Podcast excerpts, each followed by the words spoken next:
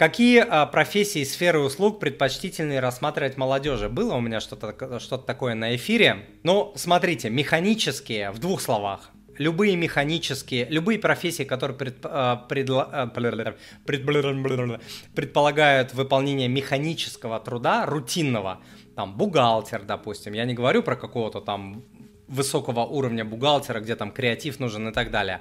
А вот там рядовой бухгалтер, допустим, да, там рядовой юрист. А, все функции, которые можно унифицировать, запрограммировать более-менее, все уйдет, все отдадут роботам.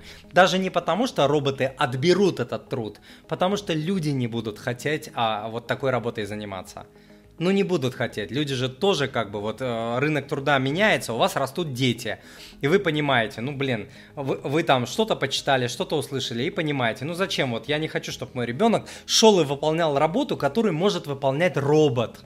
Роботы становятся все умнее и умнее алгоритмы становятся все умнее и умнее. Вы не захотите, чтобы ваши дети а, выполняли такую работу. И, соответственно, эти работы будут потихоньку умирать. Вот. И понятное дело, что интернет, сейчас на интернете все, блокчейн и так далее. Вот. Но интернет что такое? Интернет это ведь не профессия. Нельзя же сказать, идите обучайтесь интернету. Нет. Вы можете взять свои... А, там всякие э, сильные стороны, хобби, навыки, врожденные, приобретенные и так далее.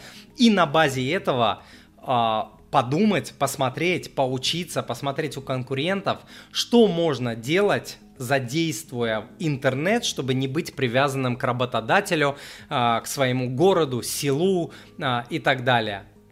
Вот как можно реализовать себя, свои интересы в интернете? Вот думаю, что не думаю, а там, если вы посмотрите, а, все ученые, футуристы и так далее говорят, что именно туда сейчас общество двигается.